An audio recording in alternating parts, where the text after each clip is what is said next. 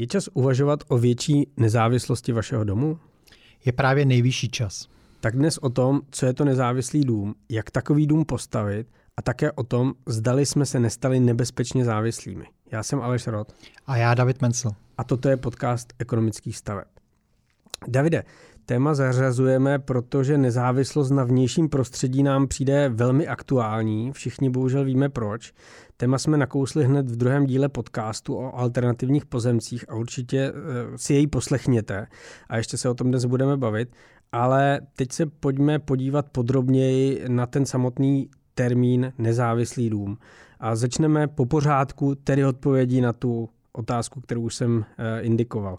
Co je to nezávislý dům, Davide? Dobrý den, Aleši, dobrý den, milí přátelé.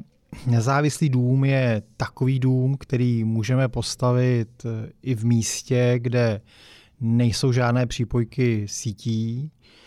Nezávislý dům je takový dům, který bude fungovat, i když eh, dodávky sítí budou přerušeny.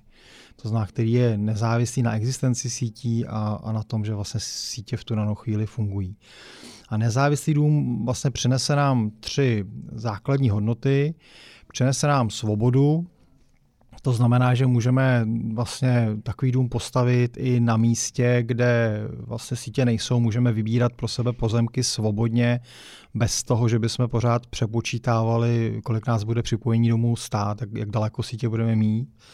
Přinese nám bezpečí, protože budeme mít fungující dům i ve chvíli, kdy dojde k nějaké vlastně velké porušené infrastruktuře a přinese nám úsporu, protože nezávislý dům v podstatě nás zcela zbaví vlastně nákladů na, na energie, které dneska běžně kupujeme. Mě zaujalo, jak jste říkal, že ten dům mohu postavit kdekoliv, což by indikovalo, že si najdu hezkou louku na břehu rybníka, okraji pole, nedaleko města nebo uh, malý plácek za parkovištěm supermarketu nedaleko mého sídliště, ale tak svobodné to s tou stavbou nezávislého domu asi nebude, že? No, ale je to přesně tak. Takhle přesně by se neměl nezávislý dům používat. Úplně samozřejmě teoreticky mohu nezávislý dům postavit opravdu kdekoliv, to znamená, mohl bych ho postavit i na břehu rybníka, ale nebylo by to správné. Každý dům, který vlastně se staví, má vznikat s nějakou, s nějakou filozofií toho daného místa. A to znamená, každý dům by samozřejmě, který stavíme, měl mít vydané stavební povolení. Protože to stavební povolení ohlídá, že, že stavíme stavbu, která do toho místa patří a která to místo nenarušuje. To znamená, to, že nám ta technologie dává naprostou svobodu, neznamená, že nás zbavuje odpovědnosti s ní nakládat vlastně správně a měli bychom ten dům vždycky postavit tam, kde, kde ten stavební úřad to povolí. No a kdo bude tedy typickým stavitelem nezávislého rodinného domu a proč o něm vůbec v dnešní době uvažovat? Tak já doufám, že to Aleši budou hlavně naši dnešní posluchači, kteří po tom, co uslyší náš podcast, si uvědomí, že jsme příliš závislí v podstatě na sítích a budou, budou vlastně hledat další v podstatě novou hodnotu od svého domu, kterou je kterou je nezávislost. Může být eh, vlastně příjemcem téhle technologie také někdo, kdo chce koupit krásný pozemek, kde nejsou sítě, případně sítě jsou, ale jejich připojení by bylo velmi drahé, protože jsou třeba daleko, nebo je tam nějaká zásadní konstrukční překážka, která sítě zdražuje. Já vlastně ukážu takový krásný příklad, který, který mě těší. Já teď aktuálně řeším svého klienta, který si našel naprosto nádherné místo, kde stála stará hájenka, v podstatě úplně zbořenina hájenky, opravdu vlastně stavba sama o sobě nepoužitelná, ale místo nádherné, vlastně s výhledem v dálce vlastně na vesnici, rybník, na kraji lesa, to znamená, ta, ta zahrada toho pozemku byla z, z poloviny v lese a z druhé poloviny se vlastně dívala na tu obec. To místo bylo naprosto úžasné. A ta stará hájenka měla jednu zásadní nevýhodu a proto ji dlouho nikdo nechtěl koupit. Ona neměla vůbec žádné v podstatě energie. Byla to hmm. opravdu, byla to opravdu hájenka. A my půjdeme vlastně cestou rekonstrukce, byť ten dům postavíme celý znovu a postavíme ho ve stejném stylu, jako ta byla ta původní hájenka, to znamená, ta konstrukce domu bude úplně moderní a nová, ale zachováme tu původní hmotu, abychom právě nenarušili to, to místo a využijeme nezávislý dům k tomu, abychom vlastně opatřili všechny energie a zajistili pro našeho klienta komfort. No a ve výsledku on koupil úplně nádherné místo, které já sám musím říct, že mu závidím. Koupil ho za skvělé peníze, nebo my jsme ho pro něj kupovali za skvělé peníze. A on vlastně na konci dostane opravdu skvělé, úplně výjimečné bydlení, které se jen tak nepovede. A, k tomu vlastně mu pomohla technologie nezávislého domu. Na tomto příkladě hezky vidíme, proč by nás to téma mělo zajímat. Samozřejmě mnohé Eh, posluchače bude zajímat asi to spojení s tou možností koupit eh, pozemek za nižší cenu, který není vybaven sítěmi nebo jejich eh, připojení drahé, ale co znamená ten samotný pojem vyšší nezávislosti domu z pohledu toho uživatele? Ne z pohledu jako stavby a její realizace, ale z pohledu uživatele. No, trochu si dovolme na chvilinku takový jako filozofický pohled. Já jsem přesvědčený, že poslední tři dekády v Evropě žijeme extrémně snadný život. Mnozí lidé budou tvrdit, že nežijí snadný život.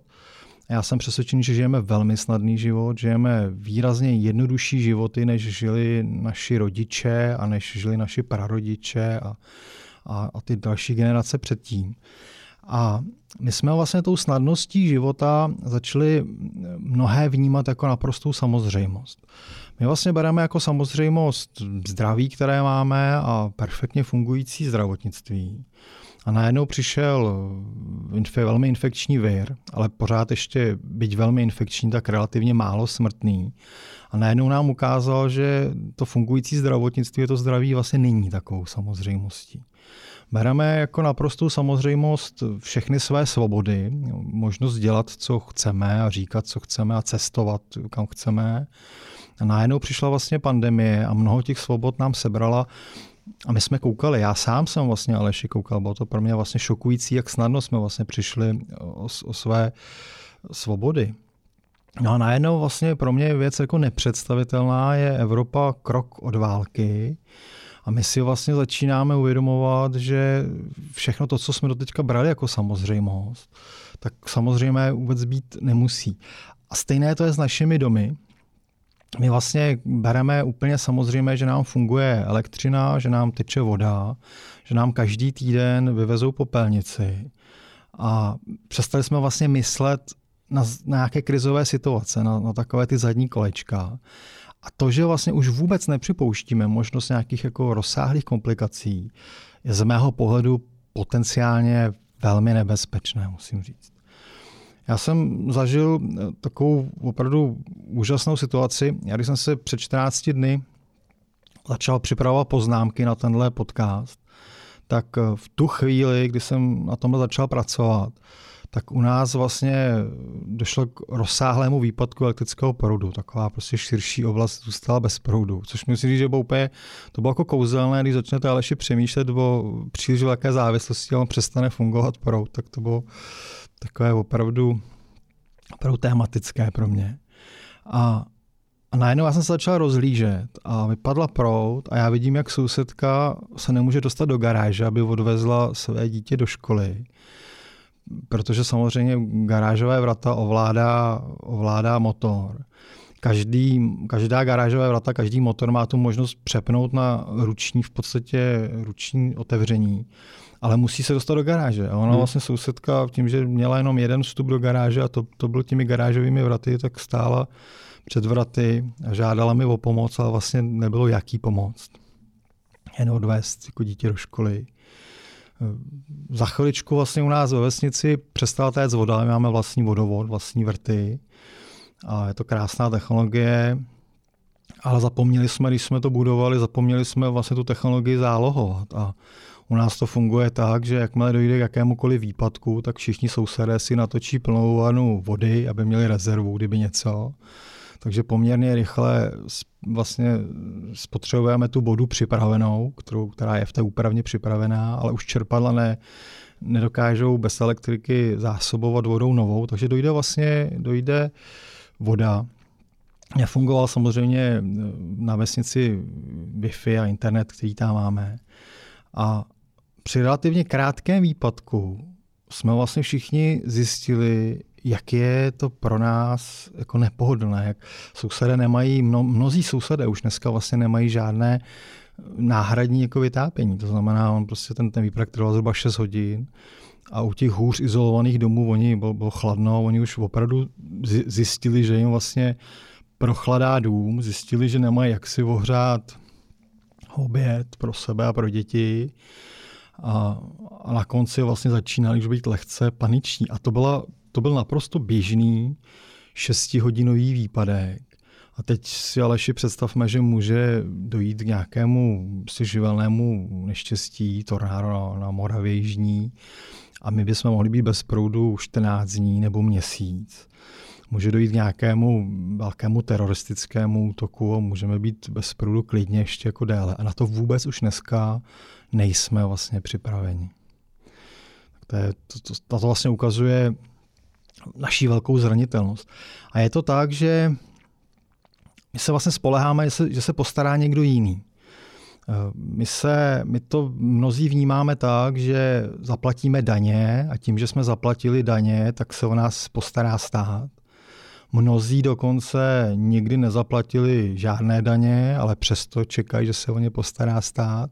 A on se stát postará. Stát se postará ve chvíli, kdy, kdy, kdy ty okolnosti jsou vlastně normální, kdy jsou běžné. Na to ten stát má svoji infrastrukturu a kapacitu a pak to funguje. Také u nás ten výpadek by šlo o velký výpadek způsobený nějakým velkým větrem, tak ten čas to opravdu prostě během 6 hodin nastartoval a opravil. Ale kde ten stát určitě kapacitu nemá, by bylo, kdyby šlo v podstatě o nějaký daleko v podstatě nenormální situaci, nějakou, nějaký velikánský zásah a, a tam jsme dneska zranitelní. Hmm. No, myslíte, že má smysl usilovat u, o úplnou nezávislost domu na vnějších sítích, i když zdánlivě sítě problém nejsou, protože řada těch pozemků je připravených, voda, elektrika, často plyn, není kanalizace, jako není to velký problém a Doporučil byste i v takovém případě ten nezávislý dům budovat pro všechny případy? Pro mě, Aleši, ta úplná nezávislost je zábavná. Pro mé klienty, kteří mají jako velký příklon k technologiím a k technice, tak to, tak to je zajímavé. A pro ale většinou společnost si myslím, že úplná stoprocentní nezávislost je vlastně zbytečná. Stačí nám vlastně vytvářet vyšší míru nezávislosti, a nemusíme usilovat o úplně stoprocentně nezávislý dům. My těmhle eh, vlastně řešením říkáme hybridní domy. To znamená, to jsou domy, které jsou připojené na sítě a využívají z nějaké míry sítě a zároveň ale jsou vlastně připravené na to poskytnout vám nějakou ochranu a nějaké fungování ve chvíli, kdy dojde vlastně k poruše. Hmm. Tak můžeme přejít teďka k těm praktickým eh, otázkám. Jak nezávislý dům postavit? Je možné definovat nějaké základní parametry nezávislého domu, tudíž i plánu pro stavbu? No, určitě ano. Já jsem, no to vlastně překvapivě není vlastně tak složité, jak složitě to na první pohled může znít. A jsou tam takové základní principy, které, na které třeba myslet a které třeba dodržet. Tak první princip, pokud někdo uvažuje o nezávislém domě, tak první princip, který je třeba eh, pochopit a použít, je velký pasivní zisk vlastně v zimě. To znamená, postavím dům, který na jižní stranu má velká okna, protože eh, byť to mnohým bude podivné, tak ve chvíli, kdy jen chvíli svítí slunce, tak i když je venku minus 5 stupňů, tak ta velká okna z té jižní strany dají velký vlastně zisk tepla, to znamená, ten dům se sám ohřívá sluncem a je to vlastně veliký benefit a každý nezávislý dům by se měl snažit vlastně co nejvíce toho pasivního tepla sbírat, protože to šetří to teplo potom uměle do domu dodávané. Druhým vlastně bodem nezávislého domu bude velká fotovoltaická elektrárna. Bude to větší elektrárna, nežli běžně na domech používáme. U čtyřčlené rodiny to bude 10 až 12 kW pík v podstatě, které budeme potřebovat. To je, to je nějaký zase výkon s rezervou a budeme potřebovat zhruba 20 kW baterie k tomu.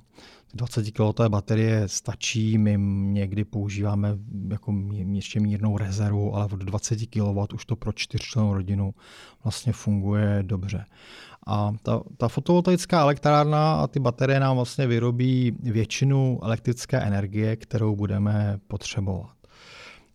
K vytápění toho domu používáme vlastně technologie hned dvojí. Jednou technologií, a to je pro mě taková srdcovka u nezávislých domů, to budou velká kachlová kamna s velkou schopností akumulace tepla. Jo, je to opravdu používá tam opravdu velikánskou akumulaci a ty úplně největší kamna, kterým já fandím u nezávislého domu, mají až 24 hodinovou akumulaci. To znamená, 4 hodiny topím, spálím nějaké množství dřeva a pak dalších 24 hodin ty kamna mi dokáží vlastně sálat teplo a ten dům mi ohřává, což je opravdu výborné. Jak funguje akumulace na kamnech, si naši milí posluchači mohou vlastně pustit v desátém díle, který jsme vlastně točili o krbech a tam jsme akumulaci a krby vysvětlovali. A aby ten dům byl pohodlný, tak v tom systému je ještě druhý, druhý vlastně prvek vytápění a to je plynový kotel a podlahové vytápění. A plynový kotel u nezávislého domu někoho by mohl překvapit, a je to tak, že my vlastně používáme velkou propambutanovou nádrž, která se jednou za tři roky naplní. A je potom vlastně na každém tom uživateli, jak často vlastně topí těmi kachlovými kamny a jak často vlastně nechá ten dům přepnout do automatického režimu. A je to opravdu každý uživatel v tom jako trochu jiný. Eh, vodu v nezávislém domě řešíme pochopitelně vrtem, sbíráme deš, dešťovou vodu, kterou používáme ke splachování toalet. To znamená, máme vlastně v zemi zakopané nádrže, kde, kde sbíráme ze střech vlastně všechnu vodu, která, která naprší. A e, vlastně posledním prvkem té, kanalizace je vlastně čistírna těch kanalizačních vod, kde my tu vodu přečistíme a používáme dále k zalévání. Alternativou té čistírny je ještě kořenová čistička, a to bude ale ještě někdy téma, které si vlastně rozebereme úplně samostatně. Téma pro mě úžasné a myslím, že bude naše posluchače bavit. No a e, poslední vlastně pro nás důležitý prvek, který nám dává klid a, a pokoj a i našim klientům, je prvek překvapivý a velmi funkční a to je plynový generátor. Někdo by znal pod pojmem centrála, to znamená zase využíváme ten plyn, který máme v nádrži a když by došlo v podstatě k nějakému extrémně nepříznivému počasí, to znamená, bude několik dní hustě sněžit a, a ta fotovoltaika bude mít velmi jako malý vlastně příkon, tak v tu chvíli se nám vlastně sepne nouzově centrála, která nám ten, ten proud vyrobí. My to zkoušíme, vlastně zkoušíme nezávislý dům 6 let. A je to ale tak, že ten plynový generátor se ne, nepouští každý rok. To znamená, při takovém normálním vlastně jako běhu života je, je to opravdu jako nouzová technologie. Není to tak, jako že by, hmm. že by tam běžela vlastně centrála pořád. No a pomocí těchto technologií vlastně vytvoříme dům, který je úplně nezávislý na, na dodávce sítí. Všechno si vlastně vyrobí a zajistí sám a vy v tom domě fungujete, ať, ať vlastně přípojky existují nebo neexistují v tu chvíli. Je to úžasná ukázka současné technologie a vývoj v posledních letech je opravdu mimořádný. Ehm, ale nějakého posluchače by při opakování slova technologie možná napadlo, eh, s těmito výdobytky moderního světa já se moc nekamarádím, s počítačem neumím, eh, zrovna dvakrát technický také nejsem, eh, to asi není pro mě. Do jaké míry tedy nezávislý dům a ty nezávislé technologie snižují komfort života rodiny v tom smyslu, že by se o něm měl, že by se o něj museli starat, o ten dům nějak speciálně? Dnes už Aleši vůbec. To znamená, tam, tam je zase ty technologie se jako velmi posunuly a e, byly vlastně takový ty prví pionýři nezávislých domů, kteří tomu při, výrazně přizpůsobili svůj způsob života v tom domě. Já všem těm průkopníkům vzdávám velký hold, protože ti prví průkopníci nám vždycky vyšlapou cestu vlastně v louce a my pak v ostatní to už máme mnohem jednodušší. To znamená, ty prvé nezávislé domy opravdu fungovaly tak, že bylo nutné svůj život přizpůsobovat tomu, jak hodně svítí slunce a, a jak nesvítí. Ale tahle ta aktuální technologie, které my říkáme 2.0, už vlastně je velmi jednoduchá a nějak nesnižuje vlastně ten komfort eh, rodiny v domě žijící. To znamená, vy, vy a vaše rodina vlastně nepoznáte rozdíl mezi tím, jestli žijete v normálním domě nebo v nezávislém nebo, nebo v hybridním. Je to prostě tak, že když se rozhodnete a topíte v kamnech, tak ten dům automaticky vypne plynový kotel. Když se rozhodnete, že prostě se vám teď topit nechce, tak ten dům začne automaticky topit plynem. Vy, vy nic nepřepínáte a, a vše vlastně funguje úplně jako automaticky. Vy prostě vy máte teplo, vaše děti mají teplo nemusíte se jako o nic starat. Když dojde opravdu k nějakému extrémnímu vývoji počasí a vy nemáte elektrický proud z fotovoltaiky, tak se zase sama bez jakéhokoliv zásahu těch uživatelů se sama vlastně pustí centrála a vyrobí vám zase elektřinu, kterou potřebujete. Takže fungujete opravdu bez, bez nějakého ztrátu komfortu. Takže můžeme posluchače uklidnit, že při náhlé letní bouřce, kdy slunce zakryjí mraky nebo rychlé změně teploty nebo střídání denních a nočních hodin, nebude muset ve strojovně tahat zapáky nebo na počítači přepínat režimy nebo proměřovat zkoušečkou dobytí baterie. No, my jsme, my jsme tací, že my teda pořád si u těch prvních domů, tak jsme si pořád měřili, kolik nám to kdy dává, jako proudu, jo. My jsme to pořád sledovali, a, ale naše manželky už by nemuseli a, a, a prostě běžný klient se o ten svůj dům vůbec nebude starat a je to právě rozdíl mezi tou technologií 1.0 a 2.0. Tady opravdu došlo k velkému posunu a zatímco technologie nezávislého domu 1.0 byla opravdu o tom přizpůsobovat se domu, tak u té technologie 2.0 vy už se prostě nestaráte o nic, nic nepřepínáte, není tam žádný vlastně jako zásah té, té, té obsluhy, všechno vlastně funguje velmi jako jednoduše samo. Mluvíme tady o eh, nezávislém domě, vy jste zmiňoval i ten jako semi-nezávislý dům, ten hybridní dům, ten kombinovaný. E, je možné e, technologie nezávislosti použít u každého domu? Je ale strašně jako důležité si říct, jako jak velkou nezávislost budeme chtít. Pokud by jsem chtěl stoprocentní nezávislost, to znamená opravdu by jsem chtěl fungovat bez přípojek, tak pak nikoliv. Pokud chci stoprocentní nezávislost, tak musím mít speciálně navržený dům, v principu půjde o dlouhý kvádr s dlouhou prosklenou jižní stranou a s velkou střechou, na, které, na kterou potřebuju dát všechny ty, ty panely vlastně fotovoltaiky střechou orientovanou na jižní stranu. Bude to dům samozřejmě skvěle izolovaný. Pokud ovšem nebude mým cílem 100% nezávislost a, a bude mi stačit opravdu hybridní dům a bude mi prostě stačit, že zvýším míru nezávislosti, tak pak už ty technologie dokážeme uplatnit eh, vlastně téměř na každém typu domu, který vlastně klienti si staví. Takže z toho vyplývá, že asi kumulativně bude častější využití těchto technologií u těch hybridních domů než u 100% nezávislých. No naprosto, já, já ale šibe to tak, já si jako myslím, že z těch hybridních domů se, když to vezmu jako z produkce ekonomek, tak hybridních domů my postavíme stovky za rok a nezávislých v podstatě jednotky, to znamená opravdu ta stoprocentní nezávislost. I když ona je na druhou stranu, musím říct, ona doba je velmi dynamická, tak ono možná, že teď se nám hmm. změní pohled jako mnohých našich klientů, ale doteď to tak bylo, že ten hybridní dům byl vlastně daleko jako propustnější varianta, daleko žádanější než opravdu 100% nezávislost.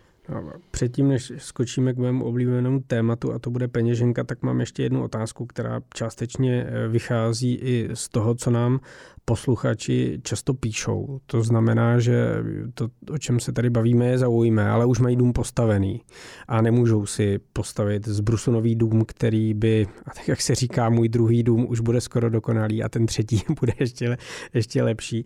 Eh, tak eh, co dům, který už stojí? Tam se při budování větší nezávislosti bavíme asi hlavně o té fotovoltaice na střechu? Ale hned, hned odpovím a teď mi napadlo, že nás vlastně každého charakterizuje nějaké slovo. U vás je to peněženka, u mě sklenice vína. Tak už tam peněženku v dnešním díle máte, já ještě někam musím teda na, na, no. nasypat tu sklenici vína. K vaší otázce u postavených domů. I u postavených domů můžeme výrazně vlastně zvýšit nezávislost a nebude to vlastně jako příliš složité. A jasně, hlavním vlastně prvkem bude fotovoltaika a dostatečné bateriové pole, Mluvili jsme ve 12. díle, tak, tak naši posluchači ve 12. díle k fotovoltaice najdou spoustu jako zajímavých věcí. Eh, nespolehal bych jenom na fotovoltaiku, přidal bych určitě, když chci uvažovat o nezávislosti, tak přidal bych právě ty kamna a kamna krb, ale hlavně akumulaci. Tady mi po našem vlastně posledním díle psal můj bydlící klient Petr Adamec a připomínal mi, že máme všem posluchačům ukázat možnost toho, že i kamna se dají dodělat do již vlastně existujícího domu a to tím, že zavěsíme komín vlastně zvenku na fasádu. To znamená, nemusíme nutně stavět komín jako vnitřkem domu, nemusíme dělat velkou stavební úpravu, můžeme zavěsit komín zvenku, Petr to takhle má, je s tím nadmíru spokojený. Tím, že zavěsím komín zvenku, tak vlastně pak už velmi jednoduše vevnitř jako můžu dodělat kamna s akumulací a zase tím výrazně zvětším svoji nezávislost. No a pak už mám někde schovaný propambutanový vařič, jednu prostě láhev propambutanu, abych mohl prostě vařit. A když přijde nějaká, nějaká pohroma opravdu, třeba, že nepůjde prout 14 dní měsíc, tak takhle vlastně mohou fungovat, jo, protože fotovoltaika mi vyrobí vyrobí elektřinu, elektřinou ohřeju teplou užitkovou vodu a poháním tím, ty základní technologie, kamnami dají teplo, na vařiči uvařím. Když někdo bude chtít být opravdu precizní, tak si k tomu ještě dodělá vlastně svůj nezávislý vrt, aby měl vodu a, a pak už se dá opravdu dobře vlastně fungovat. Hmm. Um situace v, v Evropě se začíná měnit a mnozí si už začali uvědomovat svoji přílišnou závislost na infrastruktuře, tak se vrhají velmi čile právě na poptávání těch jednotlivých řešení a naši posluchači určitě o tom uvažují, uvažovat začnou, anebo o tom neuvažují, ale přesto je to bude zajímat také a to jsou peníze, to znamená, kolik to bude stát. My jsme si tady říkali, že to má několik prvků, voda, fotovoltaika, plyn, odpad, stočné, tak eh, kolik ty jednotlivé technologie, z nich se nezávislý dům skládá, stojí, na kolik nás přijdou? Jasně, pojďme na to postupně. Tak začneme od, od vrtu, tak vrt samozřejmě vždycky bude o hloubce a můžeme počítat hlubší vrt, který nám dá zase, zase jako rezervu, tak počítejme, to budou náklady někde kolem 50 tisíc v podstatě za vrt a nastrojení. E, velká fotovoltaika a tím vlastní proud bude někde kolem 300 tisíc investice, bude to samozřejmě včetně bateriového pole ve 12. díle jsme o tom mluvili hodně, tak já odkážu na ten 12. díl. Pro pambutanovou nádrž dostaneme od dodavatele pro pambutanu vlastně pronajatou zdarma. Tu platit nebudeme muset, tu si, tu si zaplatíme vlastně tím, že budeme nakupovat plyn postupně plynová centrála, která nám dá nezávislost právě v tom extrémním počasí, která nám vytvoří elektřinu, když by nefungovala fotovoltaika, tak je náklad relativně malý. Je to někde kolem 25 tisíc, opravdu ty, ty velmi dobré automatické centrály, které my používáme. Velká akumulační kamna, zase o těch jsme mluvili teda v desátém dílu našeho podcastu, je potřebné kamna, když chceme mluvit o nezávislosti, tak potřebujeme kamna, kde můžeme stopit hodně dřeva eh, za ten den a potřebujeme kamna, která mají velkou míru akumulace. My, my, my vlastně nechceme kamna, která budou mít velkou momentální sálavost, ale chceme kamna, která se naakumulují a pak nám ty naše děti ohřívají vlastně dalších v podstatě 24 hodin a ty si vlastně naši posluchači pořídí někde v řádově kolem 100 tisíc podle toho, jak složitá kamna si vyberou. Systém sběru dešťové vody, to znamená ze střechy sbírám vodu do nádrže někde s využitím dotace dešťovka, tak to klienta přijde zhruba na 50 tisíc korun. A systém čištění odpadní vody, A podobně i ta kořenová čistírna, to by tak vycházelo a podobně, tak to bude zhruba 90 tisícová investice. No a k tomu já bych přidal ještě nějaký komposté na zpracování bioodpadu. To má jaký smysl. Přidal bych pár záhonů na zeleninu, jednu, dvě jabloně na zahradě, k tomu skleník na hydrofonické pěstování vlastně zeleniny. Také o tom uděláme ale určitě nějaký, nějaký v podstatě další díl. A dostáváme se k tomu, že ten plně nezávislý dům pořídíme někde kolem 650 tisíc a hybridní dům za 450 tisíc. Hmm. Uh, což jsou jako aditivní náklady oproti tomu uh, standardnímu domu. Ne, ne, že by ten dům jako takový stál 450 tisíc technologie. Teď, aby teď nám nedrnčili telefon, než, než dojde zpátky do Plzně, jo, Přes, tak to se omlouvám. Přesně to tak. Um, zde bych upozornil právě na druhý díl našeho podcastu, kde jsme řešili ceny alternativních pozemků. A vyplývá z nich zajímavá věc. On totiž ten nezávislý dům ve finálním součtu nemusí stát vůbec nic, protože existuje možnost ušetřit na nákupu pozemku, který, když není vybaven sítěmi, nebo je tam nějaký problém s jejich napojením a může se eh, jednat třeba eh, o nějaké mm, věcné břemeno nebo něco podobného, tak eh, ty pozemky lze pořídit s mnohem vyšší úsporou, než je cena těch aditivních technologií nezávislého domu. Je to tak? No, je to Aleši úplně přesně tak. Je to dokonce ještě víc tak, než když jsme asi v září, myslím, že jsme o tom točili mm-hmm. jako mm, svůj podcast tak je to ještě dneska víc tak, než jsme, než jsme to vnímali v září. Je to opravdu tak, že ty připravené pozemky, které jsou zasíťované, jsou extrémně drahé. A oproti tomu naopak pozemek, který má nějaké velké vady, v podstatě se dá koupit o milion, milion a půl levněji. A ty náklady na, na tu nezávislost vlastně jsou mnohem menší, než kolik ušetřím za pozemek. To, to je jeden pohled. A druhý pohled je, že ještě navíc jako můžete dostat opravdu občas jako úplně nádherný, úplně výjimečný pozemek, který prostě by se běžně vlastně jako nedostal. To znamená, opravdu to může být tak, že si tu nezávislost svého domu zaplatíte úsporou při nákupu pozemku. Běžně vlastně dneska takhle pozemky nakupujeme pro své klienty v ekonomkách.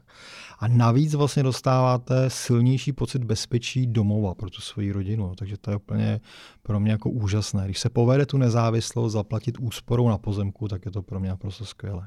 No, velmi často eh, díky té úspoře, která je vyšší, eh, tak eh, si při přemýšlení o nezávislém domu budete moci dovolit ještě větší, lepší, hezčí dům, než se kterým jste původně předpokládali, protože tak, jak rostou ceny, těch vybavených pozemků a ty takzvané ležáky v té nabídce nerostou tak rychle nebo stagnují, tak ten rozdíl je opravdu markantní, to můžu potvrdit.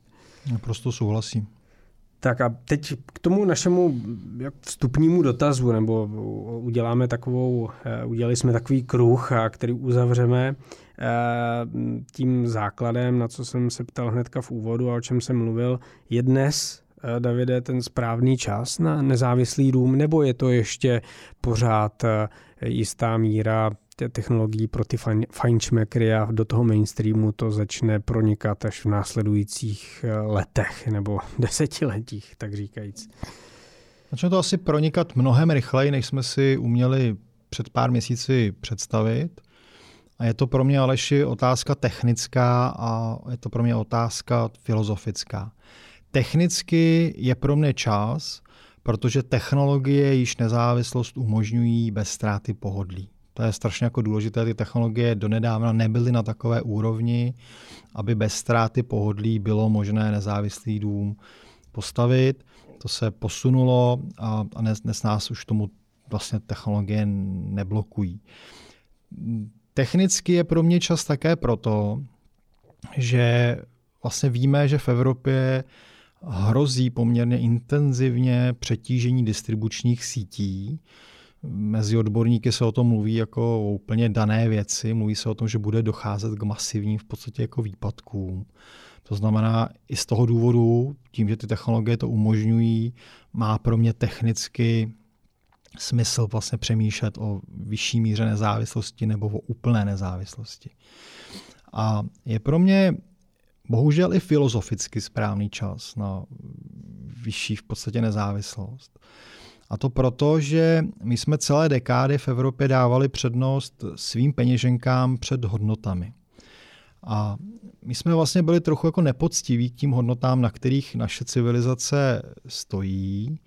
Zavírali jsme před mnohým vlastně oči, stali jsme se příliš závislým na Rusku a levných ruských technologiích. Chtěli jsme nakupovat levný ruský plyn a, a raději jsme dělali, že nevidíme, co se v tom sousedním státě děje. Dělali jsme, že nevidíme, že se postupně z demokratického státu mění v další severní Koreu, protože prostě pro nás bylo v tu chvíli příjemné a pohodlné prostě mít levný plyn a, a mít eh, na pumpě benzín za 25. A, ale my už prostě se na příště budeme muset začít chovat jinak. My budeme muset na příště dát větší přednost tím zásadám, na kterých stojíme. I když to pro nás bude znamenat nakupovat dražší energie a bude to pro nás znamenat méně energetické stability. Protože ono nemáme moc jako na vybranou. Ono, když bychom hmm. dál pokračovali tou slepou cestou, tak by se nám to jako šeredně nevyplatilo. Protože my vlastně tím, že kupujeme od nesprávného partnera levný plyn, tak my svými penězi financujeme v podstatě zbraně, které nás v podstatě dneska začínají ohrožovat. Tak pro mě i z hlediska filozofického je čas v podstatě na větší nezávislost, protože my se musíme zbavit vlastně obecně jako Evropa závislosti v podstatě na, na, na těchto energiích. Hmm. Hmm. No, ještě mě napadla jedna praktická věc a také to souvisí s tím, co jsme řešili eh, v tom eh, předminulém díle o fotovoltaice. Aktuální situace působí paniku a panika je pro ekonomii charakteristická impulzivními nákupy, skokovým růstem poptávky, na které logicky nabídka nebyla připravena a teda k růstu ceny a nedostatečným kapacitám.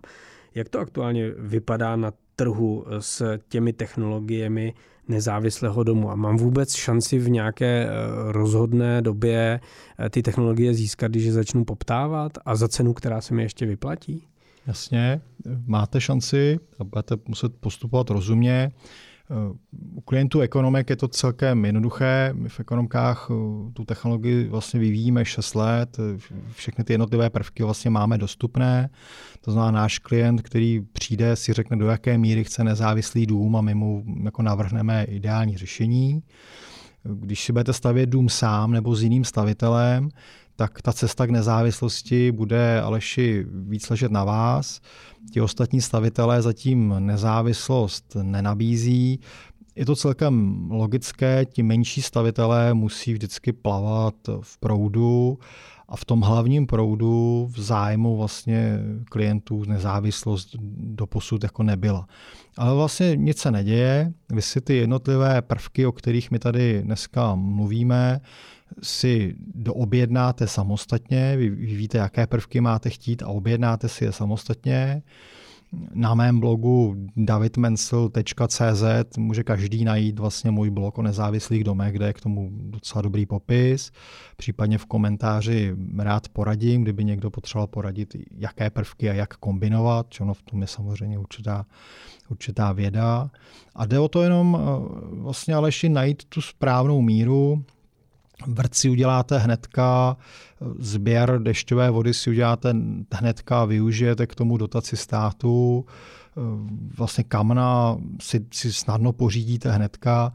A e, takový je vlastně taky úzký prvek v celém tom řetězci dneska je fotovoltaika. My víme, že prostě po fotovoltaikách je obrovský boom, tak vy si připravíte celý svůj dům na to, až prostě se dostanete k dobré nabídce fotovoltaiky a osadíte tu fotovoltaiku třeba osadíte o něco později. Budete celý dům mít připravený, všechny ostatní technologie budete mít připravené a fotovoltaiku dodáte třeba za rok, protože teď aktuálně často ty ceny jsou opravdu za fotovoltaiku extrémní a je lepší počkat s fotovoltaikou, než ji pořídit za nereálnou cenu. To je, hmm. to je jasné.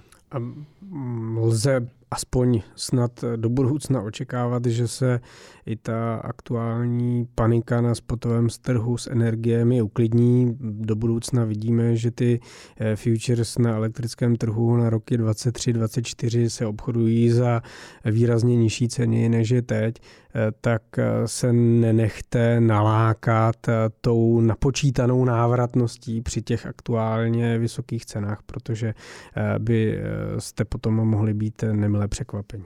Naprostý souhlas, ale určitě tady chce postupovat jako střízlivě a s dobrým rozmyslem a právě nechovat se, tak jak jste se ptal v úvodu, nechovat se v nějaké panice a nerozhodovat se v panice.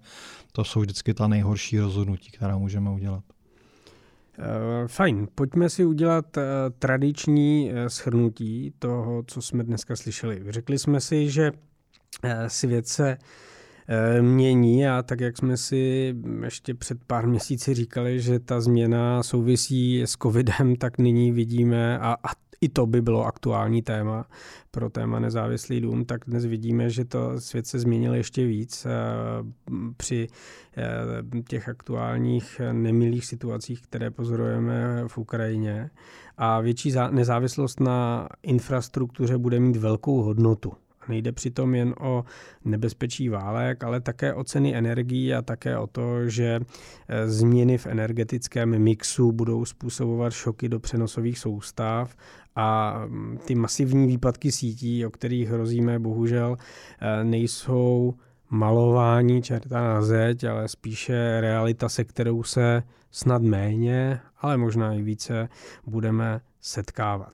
Nezávislost eh, vašeho domu je dnes již technologicky proveditelná, oskoušetelná, není to žádné pionýrství, ale jsou to prověřené bezpečné technologie, eh, které vám umožní bez ztráty pohodlí života a bez nároku na obsluhu ten nezávislý dům provozovat můžete si snadno představit, že nezávislý dům značí nejenom nezávislost na okolí, ale také nezávislost na vašem lidském faktoru. Takže uklidňujeme naše posluchače, kteří velmi často eh, při nástěnu tohoto tématu píšou, že nerozumí technologiím, nejsou šikovní při práci s počítačem, eh, nechtějí běhat do garáže, tahat zapáky a eh, přepínat režimy. Nic takového dělat nemusíte s jedinou výjimkou, buď se rozhodnete, že si budete v kachlových kamnech topit, anebo to za vás eh, udělá technologie, když nebudete chtít zatápět. Um, úplně nezávislý dům vám projekt prodraží o zhruba 550 tisíc korun, hybridní dům o nějakých 350 až 450 tisíc korun podle toho, jaké technologie budete montovat a jestli budete chtít eh, ta kamna nebo ne. Eh, můžeme ale výjít ze dvou pozitivních prvků při plánování nezávislého nebo hybridního domu. První je ten, že s rostoucími cenami energií klesá doba návratnosti, takže ta investice je efektivnější.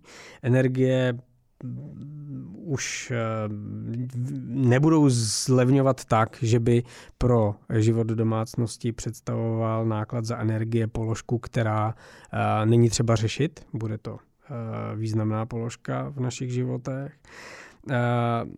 Tím pádem investice se zaplatí dříve, než později. A druhým tím faktorem, který eh, jsme tady rozebrali a který je velmi důležitý, eh, kupte si levnější pozemek, alternativní pozemek, který nemá všechny sítě a díky tomu je levnější a vy pak tu nezávislost zaplatíte nižší cenou pozemku a velmi pravděpodobně vám ještě dost zbyde na to, abyste si udělali váš život bohatší a komfortnější. Eh, pokud vás zaujalo tohle téma, tak bychom vám určitě doporučili i předchozí díly, a sice minimálně díl číslo 2, kde jsme se bavili právě o alternativních pozemcích a o tom, jak na nich postavit eh, dům pro příjemné bydlení. Dále je to díl číslo 10 našeho podcastu, kde jsme se bavili o krbech jako zdroji tepla a pohody ve vašem domě kde najdete eh, cené rady právě k tomu, jak váš nezávislý dům nebo hybridní dům vyhřívat a snížit tak závislost na okolních energiích a e, nepochybně také díl číslo 14, e, kde jsme se bavili právě o tom, jestli už dnes našel ten správný čas na fotovoltaickou elektrárnu na střeše. A tehdy jsme si říkali, že ten čas nadešel a dneska to můžeme jenom potvrdit. Myslím, ale že fotovoltaika byla díl 12, ale ať si klienti pošlechnou 12 i 14. Každý náš díl je skvělý. Máte pravdu, je to je díl 12, omlouvám se, ale tím jsem udělal reklamu na díl 14. Do toho to můžu zaobalit. To je pro dnešek všechno. My vám děkujeme za vaši přízeň. Jsme moc rádi, že vám podcast ekonomických staveb pomáhá vybrat ten správný dům a ty správné technologie do vašeho domu. I nadále platí, že své podněty můžete psát na adresu podcast a nebo s námi komunikovat skrz sociální sítě. My se těšíme u příštího dílu naslyšenou. Děkujeme za pozornost. Já vám, milí přátelé, přeju krásné a nezávislé dny. Naschledanou.